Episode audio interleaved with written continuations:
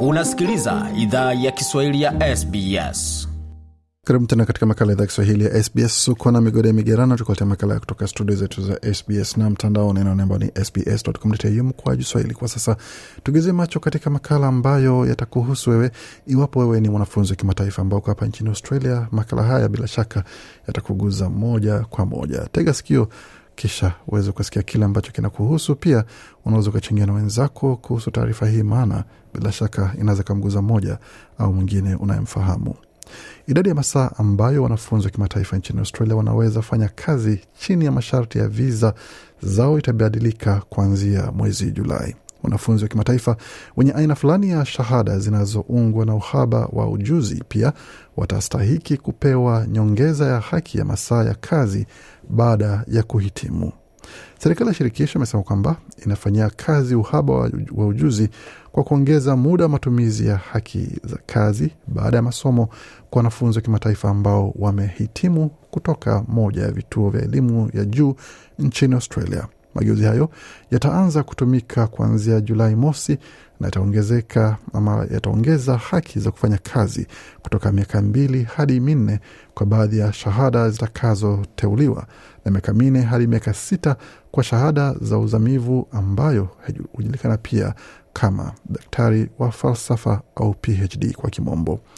Kirk Yan ni wakala wa uhamiaji, amesema kujaza pengo za ujuzi ni muhimu, ila baadhi ya wanafunzi wanaweza hamia katika ajira zingine zinazofaa soko la ajira. Huyu hapa na maelezo zaidi. Uh, but there's some disadvantage from this uh, uh, policy. It may be like for many occupations or many uh, uh, subjects which Bwana Yan anasema kuna ubaya fulani kutoka kwa sera hii. Inaweza kuwa kwa aina nyingi za kazi na mada nyingi ambazo haziko katika orodha hii.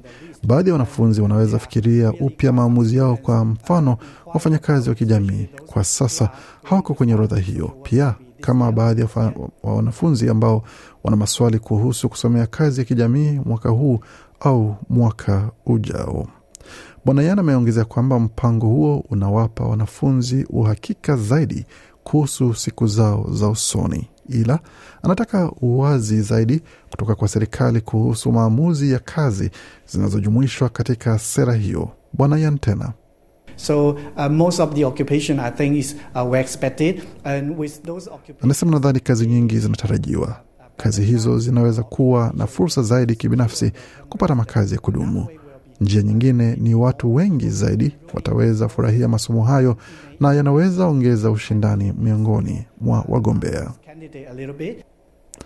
Waziri wa maswala ya ndani Claire O'Neill amesema mageuzi hayo yanafanywa kusaidia kukabiliana na uhaba wa ujuzi katika sekta fulani. Sekta hizo zinajumuisha afya, uhandisi, taarifa na teknolojia pamoja na elimu. Serikali ya shirikisho vilevile imesema kwamba orodha ya ajira zinazostahiki pamoja na masomo yake yatafanyiwa tathmini kila mwaka pamoja na kufanyiwa maboresho inavyotakiwa kulingana na mahitaji ya soko la ajira. Colin ni mmoja wa wanafunzi ambaye hakutaka jina lake la mwisho lijulikane. Yuko nchini kwa viza nambari 435 ambayo itafaidi kupitia mageuzi ya sera pamoja na kuinuliwa kwa kikomo kwa masaa ya kufanya kazi kwa wanafunzi wa kimataifa kutoka masaa 40 hadi masaa 48 kila wiki mbili kuanzia Julai mosi mwaka elfu mbili na ishirini na tatu. Bwana Colin ameongeza kuwa anafurahia kuona mageuzi hayo kwa sababu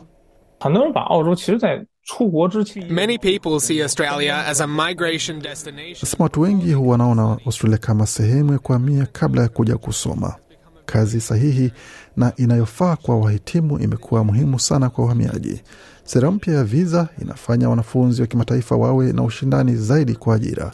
Ni jeki ya ujumla kwa ushindani wao, na wanakuwa na viza ya kufanya kazi ya muda mrefu zaidi. Kisha waajiri wana nia zaidi ya kukuajiri na kukupa mafunzo, kwa sababu bado una mudu wakiwa mfanyakazi mwenye ujuzi na kuleta faida kwa kampuni husika.